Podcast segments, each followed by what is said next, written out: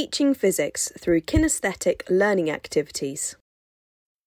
Explaining complex physical phenomena to students in simple and relatable ways can be challenging. This is particularly true for abstract concepts or phenomena that can only be observed using advanced equipment.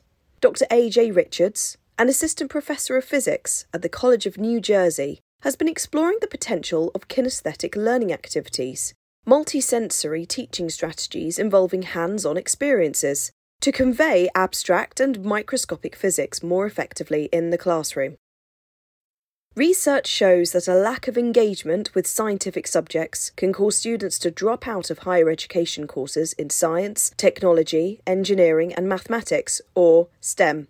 Educators worldwide have been trying to devise more engaging strategies to teach STEM subjects. Explaining complex or abstract concepts in engaging and relatable ways, however, is not always easy. This is especially true in the field of physics, as many physical phenomena are either entirely abstract or only observable using advanced equipment. Dr. A.J. Richards, an assistant professor of physics at the College of New Jersey, has been experimenting with different techniques that could increase his students' engagement and enhance their understanding of microscopic, macroscopic, and abstract physical phenomena.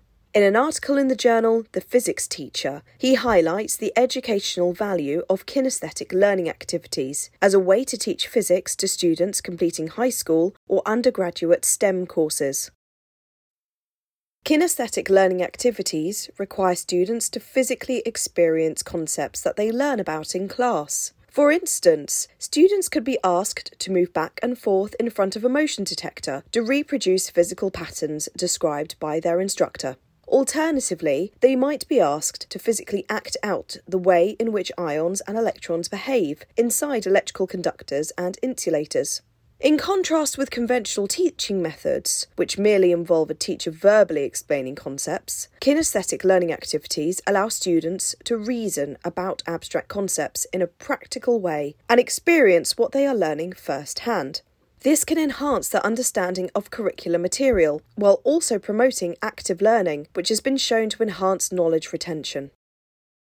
While the term kinesthetic learning activities includes a broad range of practical classroom exercises, Dr. Richards focuses on activities that require students to take on the role of physical objects or reproduce physical phenomena through body movements. In his paper, Dr. Richards emphasises the advantages of these activities over traditional lecture based teaching strategies. For instance, he says that they can raise student participation and engagement during classes, while also re energising students after hours of lectures.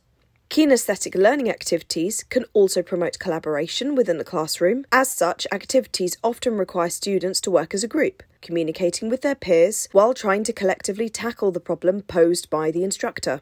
In addition to conveying physics concepts in a more engaging way, these activities are a useful way for educators to assess the students' understanding of material covered in class.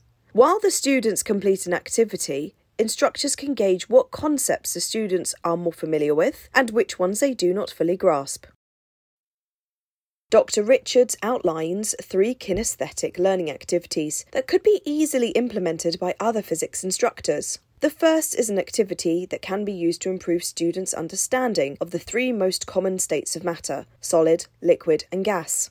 During this group exercise, students are asked to gather in a cluster, either in a clear space within the classroom or another open space. The instructor explains that each student represents a molecule in a specific substance, such as water. Subsequently, the students are asked to move and arrange themselves in different ways within their environment to visually represent the three different states of matter.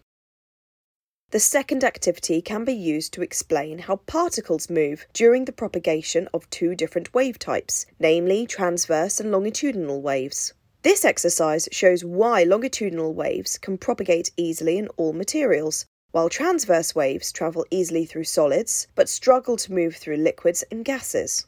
During the activity, up to 10 students form a line in front of the classroom, facing the same direction, parallel to one of the walls in the room. Initially, they are asked to simulate molecules in a solid material by firmly grasping the shoulders of the student in front of them to represent strong intermolecular bonds. Subsequently, the teacher simulates the two different types of wave disturbances by firmly pushing the last student in the line forward to reproduce longitudinal waves, or rotating their torso to demonstrate transverse waves. The students are then asked to arrange themselves to represent molecules in a gas by merely placing their hands near the shoulders of the student in front of them to represent negligible intermolecular bonds. The instructor then repeats the two actions, simulating the different wave types. The activity is followed by a discussion of what the students experienced. The final kinesthetic learning activity, introduced by Dr. Richards, can help students to visualise how to divide vectors into different components and implement vector addition techniques. This activity requires large protractors and measuring tapes, so it works best when carried out in a gymnasium or large outdoor courtyard. At the beginning of the exercise, a teacher hands out two 2D displacement vectors to different groups of students and asks them to find the resulting vector by adding the two displacements. To accomplish this, each group needs to walk out the displacement vectors in succession and measure the distance between their initial and final position. As they do not require expensive materials, the three activities proposed by Dr. Richards could be easily implemented by instructors teaching physics in high schools, colleges, and universities worldwide. In addition, he encourages physics instructors to develop their own kinesthetic learning activities that can be used to convey abstract concepts in creative and engaging ways. This SciPod is a summary of the paper Teaching Mechanics Using Kinesthetic Learning Activities from The Physics Teacher www.doi.org